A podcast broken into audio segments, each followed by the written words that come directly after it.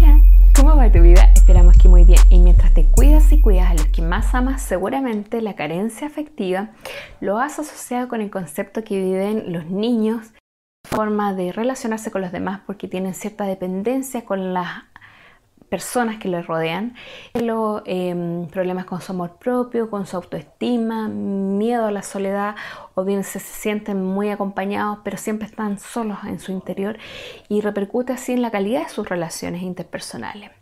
Porque si bien ese niño eh, en su formación emocional, ya sea con sus padres, con su familia, con sus tutores, eh, sintió un rechazo o bien un abandono em, de afecto y, o bien algún suceso que hizo que interpretara de esa manera su experiencia.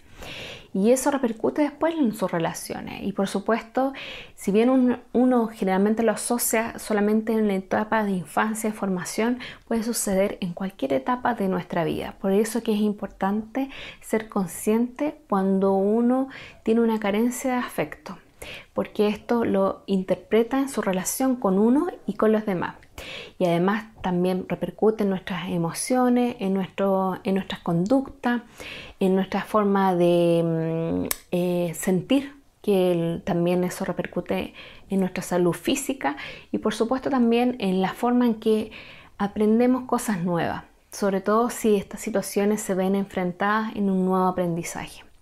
Es por eso que radica su importancia. Y es ahí cuando nosotros te recomendamos que siempre es importante contar con una guía de un especialista donde pueda interpretar mejor a tu medida lo que tú necesitas para así hacer un programa de trabajo y ir evaluando los resultados. Sin embargo, el contenido de hoy es más que nada algunos tips prácticos para complementar esa iniciativa o bien motivarte a generar esos cambios o bien si tú estás ayudando a otra persona para que haga estos cambios porque has visto que las conductas que tiene es reflejo de esas carencias. Así es que estás a tiempo, manos a la obra, como uno dice, y bueno, vamos a ver por el primer punto. Ser consciente de esa necesidad es la primera pasos más que nada para poder darse cuenta que existen varios sentimientos asociados y que uno necesita en definitiva eh, ver la manera de cómo poder trabajar esa necesidad, ver con qué recursos se cuentan, cómo se puede suplir, cómo uno se siente frente a eso. Para eso dejar eh, a un lado lo que fue que es parte de la historia, y dejar atrás y perdonar en el caso de que hayan incidido terceras personas, o bien el auto perdón en el caso que uno haya tenido alguna influencia en el proceso, para poder dar ese paso y enfocar toda su energía en ese trabajo en el ahora. A su vez también reconocer que uno tiene una capacidad resiliente de poder ponerse de pie ante toda circunstancia y que los modelos perfectos no existen, esos estereotipos hay que sacárselos de la cabeza, uno construye su propia historia, uno decide la vida que desea vivir, por lo tanto aquí en ese perdón y en esa sacada de estereotipos puede darse cuenta que tiene las capacidades para formar su propia versión, su propia mejor versión. Y para eso uno siempre cuenta con recursos y hay que agradecer a las personas que se tienen y creen en uno en cuanto a las herramientas que uno posee para poder seguir trabajando y siendo una mejor versión. Es así también el, hecho de que enfocar el esfuerzo permanente del autoconocimiento permite mejor manera trabajar ese amor propio y a su vez también eh, permite construir un mejor presente. Y bueno, el hecho de, eh, poner todo ese esfuerzo, esa motivación por generar esos cambios te va atrayendo de por sí el entusiasmo por seguir eh, perseverando y así con esa perseverancia ver los resultados. Y esto, ah, em, ¿qué hace? Que esa mm, generación de dependencia hacia las otras personas queda un poco más a un lado porque vas trabajando más en ti y viendo también tus propios resultados. Y esa es la parte como más positiva que se tiene, el hecho de poder trabajar en estas, en estas carencias. Ahora, ser consciente de las carencias también eh, te permite ver qué es lo que tú das prioridad a tu vida y en qué forma y también eh, cuánto le puedes dedicar a esas carencias y cuánto lo puedes hacer por ti y cuánto necesitas de ayuda de los demás.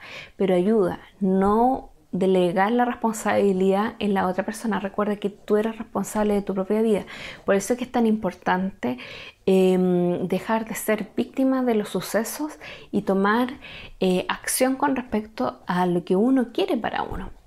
Y es por esto que el, comprender que em, si bien las herramientas van a estar, los cambios que existen para ti tienen que ser hechos por ti. Puede alguna persona instruirte, indicarte la forma de hacer, pero quien toma las decisiones y las acciones eres tú. Y la responsabilidad de esas acciones, por supuesto, que también eres tú. Por eso que eres tan importante en este camino. O bien para que se lo transmites a las otras personas a las cuales tú deseas ayudar con este tema. En todo esto los contenidos que tú has escuchado vas a poder ver algunas cajitas donde te vamos a dejar material que está mucho más eh, profundo, expuesto en otras cápsulas que hemos eh, compartido en nuestro canal por si te interesa saber más. Así que nos encantaría conocer tu experiencia, conocer si estás viviendo una situación similar o estás ayudando a alguien, ya sea dejándonos tus comentarios acá o bien escribiéndonos a contactos arroba estaremos felices de leerte, así todos crecemos con esto. Y bueno, dejarte invitada o invitado a nuestras redes sociales donde publicamos contenidos prácticos para hacer esos cambios que deseas para ti. Y por supuesto en nuestro blog de reflexión soyfelizyque.com donde encontrarás también contenido para tomar acción. Y si te gustan eh, profundizar en las emociones en nuestra tienda soyfelizyque.com podrás encontrar también contenido relacionado. Desde ya, si te gusta este material, danos un like, suscríbete para estar atento a este canal que lo hacemos con mucho cariño y con mucho amor con todo nuestro contenido. Recuerda eh, siempre que todo el material que nosotros hacemos principalmente lo hacemos con nuestro equipo, pero siempre te dejamos eh, la instancia y también la invitación a que puedas profundizar con más especialistas respecto a cada una de las temáticas que compartimos. Desde ya te enviamos todos nuestros besos virtuales, abrazos, montones, como nosotros decimos, y un feliz comienzo. Sin embargo, también debemos decirte que Cuida y cuida a las personas que más amas, sobre todo que todavía no terminamos este periodo de pandemia. Desde ya un feliz comienzo y nos estaríamos viendo. Que estén muy bien. Chao.